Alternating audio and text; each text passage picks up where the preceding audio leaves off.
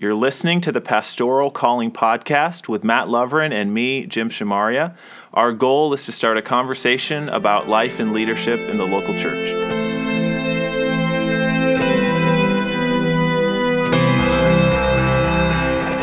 Welcome back to the Pastoral Calling Podcast. I'm Jim. And I'm Mat. Thanks for tuning in once again. This is actually episode seven. We had a little numbering mishap last time. Got a little ahead of ourselves. Got a little ahead of ourselves, but here we are, episode seven. Uh, today we're going to be talking with Pastor Rick Pilieci, who's the campus pastor at Grace Bible College, former pastor at a church up in Muskegon, Michigan. Uh, we're going to be talking to him about ministering to and alongside millennials. Yeah, this is a generation that uh, is I don't know. Are you a generation millennial? Kind of. How do you see yourself? I see myself as kind of straddling the border. I'm like an early adopter for the millennials. I was born in like the early '80s, um, but kind of raised alongside Gen Xers, which is kind of what you identify as. right. And so the so like the technology aspects and being plugged in from birth is Right. is the technology is not native to you. You had to learn it along Absolutely. with everyone Yeah. else. I remember the MS Paint, you know, in in uh, library in elementary school and that sort of thing.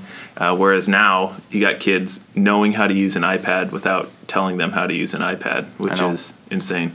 My kids are uh, two and four years old, and they can use an iPad. Uh, I wouldn't say fluently.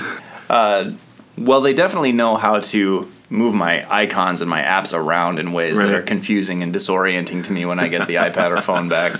But the point is that anyone being born from you know the mid to mid to late 80s onward are just going to be born into a completely different environment than you and I were born into.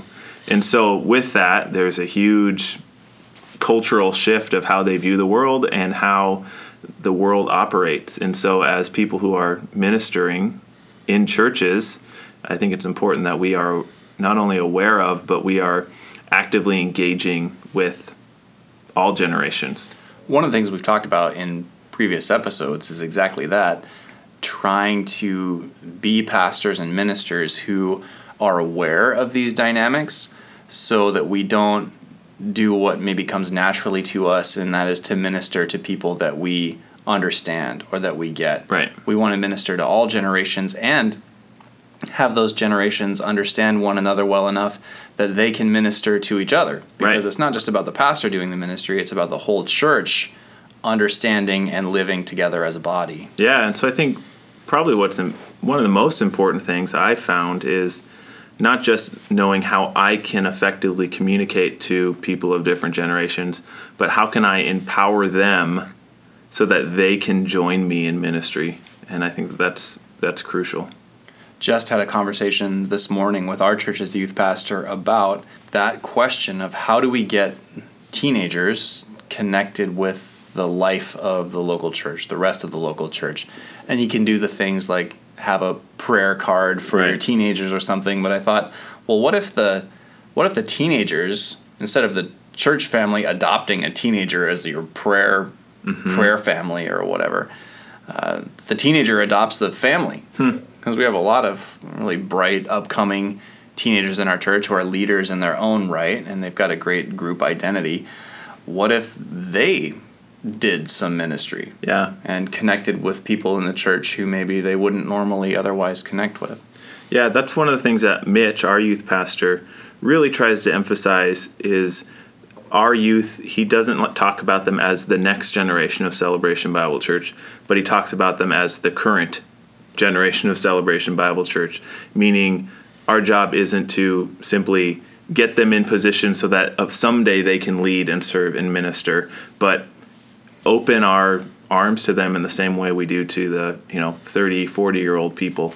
um, to bring them in and to call them not only to say it's good for you to minister but say this is part of your spiritual act of worship is to serve here in the local church. So finding ways to do that though uh, is i think important but i think it also extends beyond students uh, who we normally think of as the teenagers or the youth group to the generation that's in their 20s right right now I had an interesting uh, couple weeks. I just got back from a vacation, as you know, and from the lack of podcasts that have come out in the last few weeks. Probably our listeners, if they were paying attention, knew as well. Uh, I spent some time back in Washington with my family, but also went to the Family Bible Conference, the Grace Gospel Fellowship Family Bible Conference, and it was great. A great time always to connect with uh, people from around the country. We had an annual meeting, which nothing is more exciting than an annual meeting, right? Throw some financial numbers up there, get a president's report. Man, just got them eaten eaten out of your hand. Maybe even an open mic time of some sort. That's a danger. That's a red flag. if you're ever hosting a meeting, caution the open mic. Uh, but one of the things that we did at the conference or at that meeting is we we voted on um, some different amendments and wording changes to the Constitution and that sort of thing.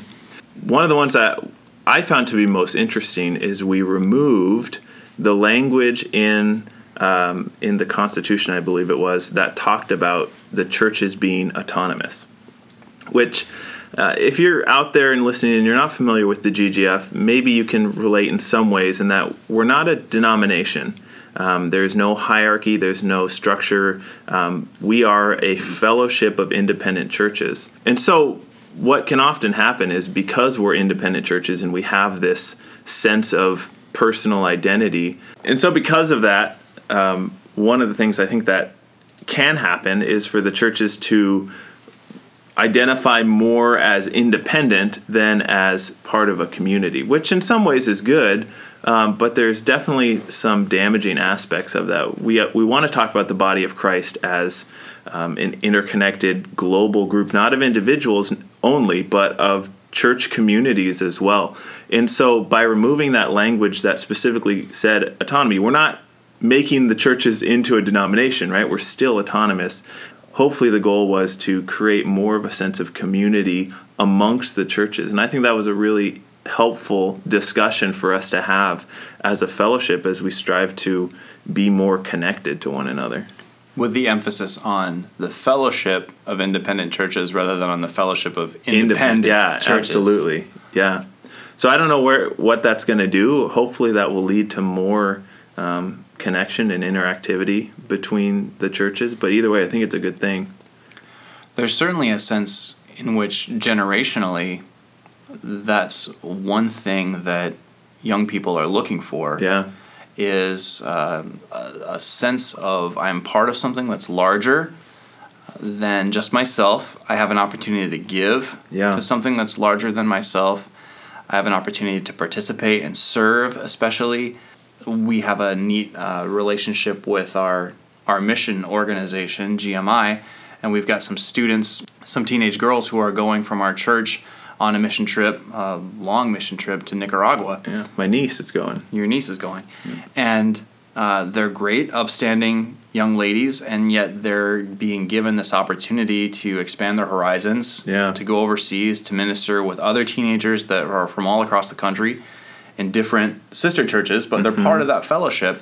And so there's a sense of I'm I'm part of something that's bigger than my youth group Yeah. or my own local church congregation. And I have this network. I have these positive opportunities that are available to me. Yeah, I was doing some research for a paper I was writing a couple months ago, and one of the things that I came across is that one of the shared values of the millennial generation is that desire to make a significant impact, so that what they're doing, what we are doing, uh, is not just benefiting me, uh, but I'm in some way leaving a lasting and significant impact. And we see that in the way that Kickstarter programs, you know, like for stupid stuff, but whatever a product may be, but people rally behind it because they say, I'm part of this. Uh, we see that with like organizations uh, like Kiva, right, who do the micro loans, but they're crowdsourced. Like that's a huge thing. Uh, we have a, a, a mutual friend who's in a band and they've just kind of got back together after about a decade off and they're crowdsourcing their their new record to be recorded. And it's the same concept of I'll give to this because it's about more than just me. I'm making more of a significant impact uh, in the world at large. And I think that that's an important thing for us as leaders to be aware of. How can we use that shared value within ministry? And and that sense of interconnectedness of the individual members of Yeah. a church body, a local church, and the sense of an interconnectedness between the the larger church, the Right. body of Christ, I think is really valuable for people who, in an age of technological isolation, they're looking for a sense of feeling part of a community. Yeah. And you even see that with the the Pokemons. Right. Pokemon community. I was trying to find a way to bring that in somehow. Team Mystic, baby. Are you? Yeah. Okay. I wouldn't know. Oh, okay. You're that guy. So the Pokemons, at least my perception as someone who doesn't really get the phenomenon, is I'm participating in this augmented reality with people who share the same values, that share the same interests. It's something we can do together that's fun, and I'll get together with two thousand people that I don't know downtown in the park. Yeah. You saw those videos of have that. this experience. Right. Our youth pastor Mitch was down there, uh, and just yeah, there. That's one of the things that he he talks about when I talk to him about why he plays the game is that there's this like community that has kind of organically sprung up around this app that has suddenly become you know ubiquitous in in Western American culture over the last two weeks. Uh, and and I think that that you're absolutely right. It's this desire for community, and so I wonder if maybe someone who has no religious background, no church background, could see that in the church and be attracted to faith in Jesus, not necessarily because of any doctrinal significance or you know atonement or a sense of guilt or whatever while all of that obviously is still there but maybe one of the things that is attractive for someone on the outside is this is a community. And once someone enters into the community they begin to share these doctrinal values and that sort of thing. For so long i think our starting place has been doctrines like atonement and that sort of thing. And again we're not discounting that but perhaps the, the generational values have shifted so that we can shift uh, our emphasis without devaluing the other um, making an entry point that's more effective. Kind of like what paul does you know in, in uh, athens at mars hill shifts the, the entry point of the gospel.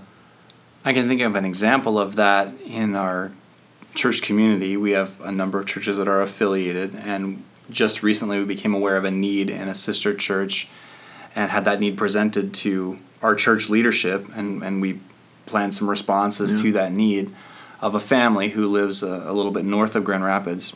And the overall emphasis was this is an opportunity to come alongside this family and help them and hmm. show the love of Christ, but more importantly, to show the surrounding community what it looks like when the church comes together Yeah. to meet a need. When we work together as churches, everyone has an opportunity to use their gifts, whether that's a, a trade hmm. or physical ability or or a, a skill in terms of building or construction, to come alongside of a family or to give, Yeah. whatever that might look like, and you get whole groups of people, you get scores or hundreds of people together to meet a need. You can see those values of grace and service and community. You can see those values in action yeah and then people start to see oh, there's something to this. Can you tell me more about it? Right.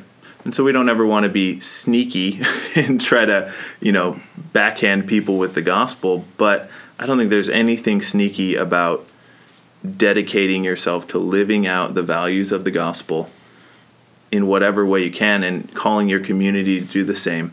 And I think that that's, you know, that's what First Peter or Second Peter or whatever it is, live in live such good lives among the outsiders that they will see your good works and glorify the Lord in heaven on the day he returns. I think that that's you know that's what that looks like is when we as church communities gather together call on one another to be involved and to share in this communal direction and passion uh, and then see how the lord can use that I think as we talk to Rick in the next segment about engaging with the the current generation, these millennial students, and and those students, people in their teens and their twenties, they start to see that this is what the church does. Yeah. It's not simply uh, singing songs to the words on the screen or singing them to the screen singing them to the screen or uh, showing up to this religious religious observance because we have to. Right. Uh, it's it's people who are actively engaged in in care and concern and helping one another, and that they have an opportunity to make a significant impact in joining that effort, and we give them those opportunities. I think that could open up some real exciting, some really exciting dynamics of ministry in our local churches, in our small churches. Sometimes we tend to think of the youth group as its own entity. Right. Think of the teenagers or the college students as this it's, it's a group that's kind of an untouchable group. We're Yeah. not sure how to deal with them. They might they might rub off on us or or they might not like us. Right. But if we can actively engage them, then we're going to see a lot of positive benefits for them and for the, our ministry. Yeah, and I think if we remember way back to when we interviewed Gary Hansen, and I think our second episode, he talked about the idea that the young people, because they saw that everybody in their church cared about them, they were willing to not have the things that they may have preferred as far as maybe like musical style or whatever, but they were willing to make accommodations because of the fact that they knew that they were cared about and they knew that the people valued them. And I think that that, like you just said, sometimes we're maybe scared that we have to have, you know, a cool youth pastor and we have to have um, the cool music with the lights and the drums or whatever. And I think all of that stuff uh, is unnecessary. Uh, I think sometimes all of that stuff is maybe even harmful to the, the core of the gospel. I think when we value people in the way that God values them. You know, we talk about valuing those on the outside of the church because they're made in the image of God. We also need to remember that those inside the church, the younger people, are made in the image of God as well. We need to value them in that way. People know that. People know when they're loved and know when they're wanted and know when they're cared about. And that will ultimately lead to involvement, participation, and um, spiritual growth of of the body of Christ and the local church. Absolutely. I'm looking forward to hearing what Pastor Rick has to say about some of that. Yep. So we'll be back in a short moment with Rick Pilieci.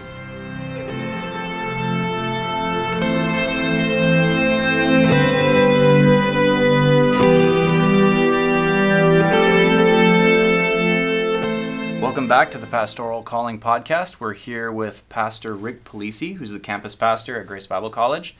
And Rick, we're uh, glad to have you here with us. Glad to be here. Thanks for being here, Rick. Rick is from New York, which makes him a really fun guest to interview. Thank you, I think. Forget about it. there it is. uh, so, Rick, tell us a little bit about your time in ministry. I know you've you've spent some years doing youth work, and now you're transitioned into a college student ministry. But what has the past years of ministry been like for you? It's always changing. I learned a long time ago that uh, each year is going to look a little different, and you look back 10 years later and you go, wow, I don't remember teaching that. Uh, I wouldn't have taught that way. Uh, I wouldn't have done it that way. Uh, but you try to be current, you try to be relevant uh, throughout the years. Um, I fell in love with junior high youth ministry out of all youth ministries, where God bless you. everybody wanted to stay away from youth ministry uh, for junior high. They just didn't know how to handle them. They were these quirky um, guys and girls that uh, just bouncing off the walls, just seeking attention. Um, and we just fell in love with that that type of ministry. Um, so that was my first experience. Uh, a few years after working with youth, I felt called into full time ministry, and that's when I came to Grace and I started working at a, working at a church part time, working just with junior high. Two years later, I began working with senior high also. Uh, and the neat part about that is I watched my junior high become high school students. And we began to see that uh, transformation, began to see that change of growth, uh, just one year at a time, and watching them grow and walking alongside of them. We had we interviewed one of your former students, Jared Coos. very uh, dorky Yes. he was in seventh grade. um, he's still growing. Uh, I, lo- I love that young man. Uh, I love a, a couple things about him. Is he uh, he was one of the kids that came in in seventh grade because he was invited from a friend. Right, he told that story. Didn't come home from yeah. a wasn't a Christian home. Yeah. Um, but the attention, the love, and the seeking on his part uh, continue to uh, uh, continue to grow uh, from middle school to high school, and then he attended Grace Bible College, Now he's pastoring. and now he's pastoring a church. Yeah, yes, That's awesome. What does that feel like to you as a Um, youth pastor? very humbled and very proud uh, that um, that God had used me for that season, and that's why I look at youth ministry as a season in these in people's lives.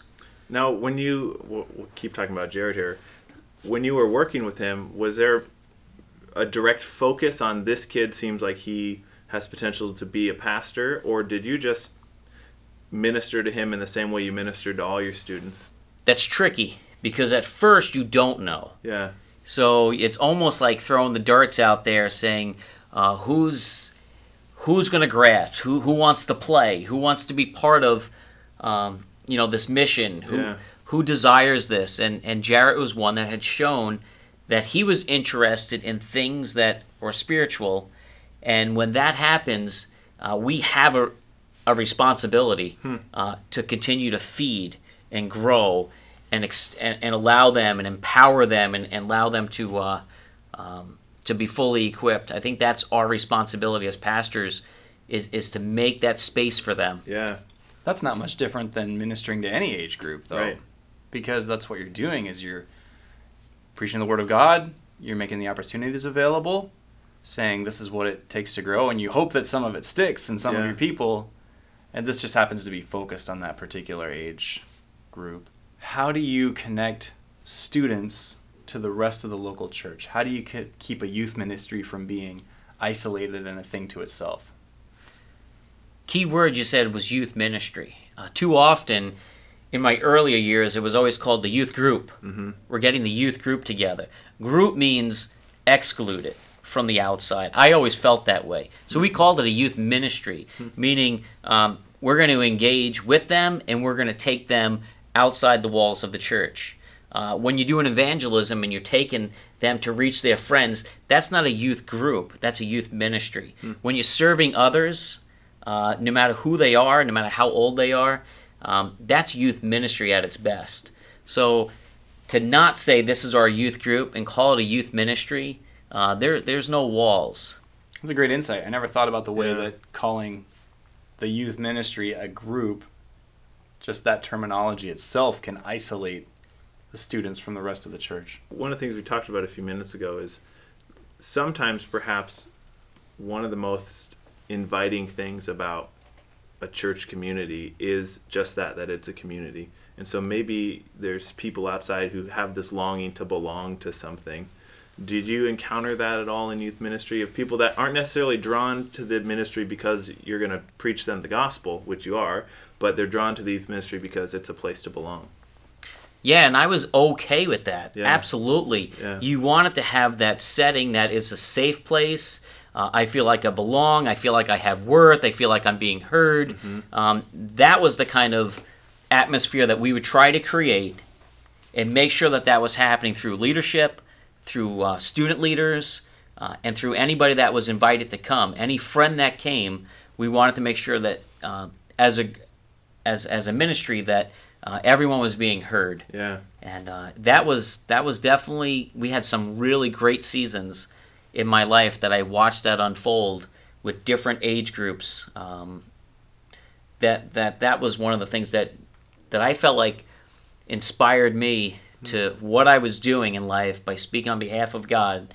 What a blessing it was to watch our students, in turn, uh, reach their own families, uh, minister to each other during hurting times. So for me, that was I'm like the leader on the outside Yeah. going or on the inside and the outside just just pleased with what how Yeah. God's unfolding and telling stories in other people's lives. Yeah, that's really cool. I think that's, I think as all people who are pastors or ministers in some way, love the fact when we cannot be involved in the ministry moves forward. In probably a way, a better way than if we were, you know, trying to control everything. I think that's a real, real um, sign of God's success in our work. Volunteer leaders are your greatest asset in ministry. Yeah. It's not about the pastor, it's about every volunteer that's willing to commit their time, their energy, their resources, their influence, whatever social status, whatever kind of um, influence they have, whatever their gifts are, to bring it all together and say, let's glorify God.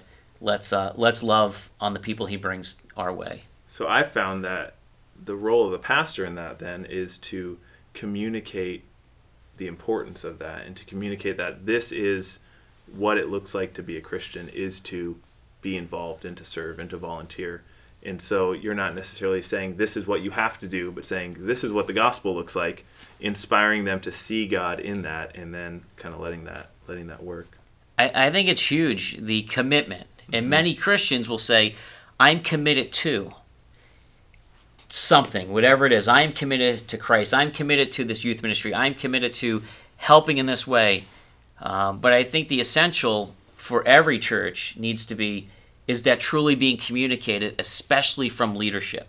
Because if the leadership don't communicate, then the commitment doesn't hold its value. Can you talk a little bit about how to engage that kind of commitment with this younger generation of high school students and college age students, people in their 20s, who I think are really trying to find a place to connect. They're trying to find a place to engage and serve where they can make a lasting impact, where they can make a difference. But often, churches, and I think maybe especially small churches, we tend to kind of treat this age group with kid gloves or we don't minister to them and we don't give them the opportunities that maybe we could. So could you talk to that a little bit? I've been thinking about that a lot through this past year because I am definitely pro local church.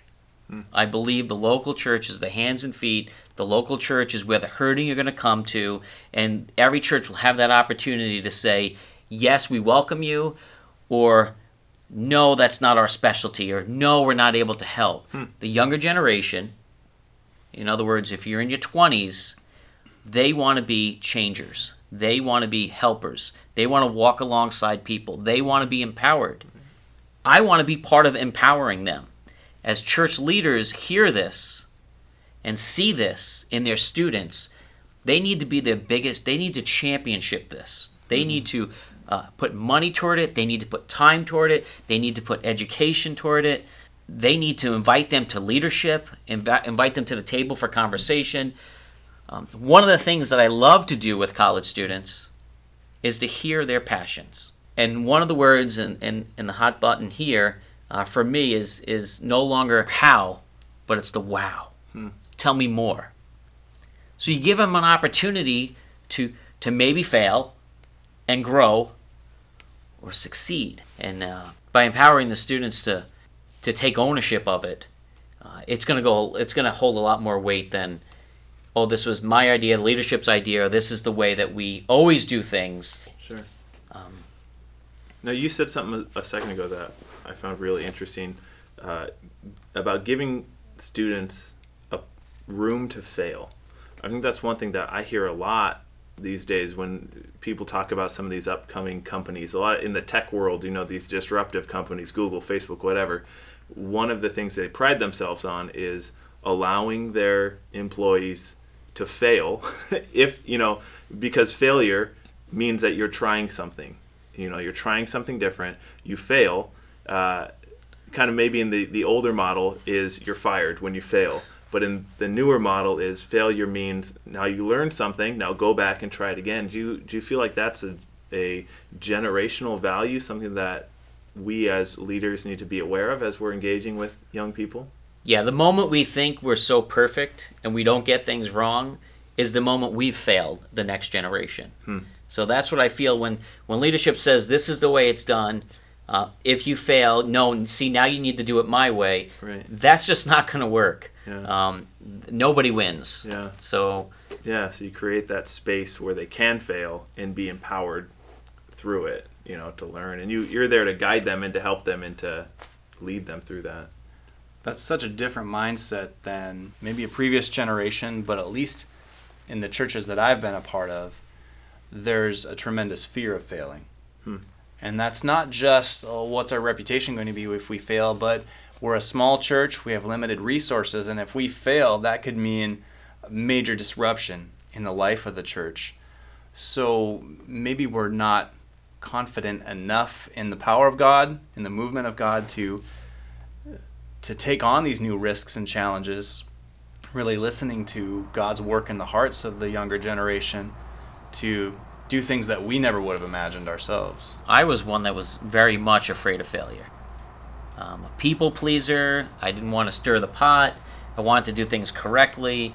Uh, but yet, by accepting Christ later in life, I always got that pass. Like, well, he really doesn't know what he's doing. Um, that honeymoon stage in ministry was about 13 years for me.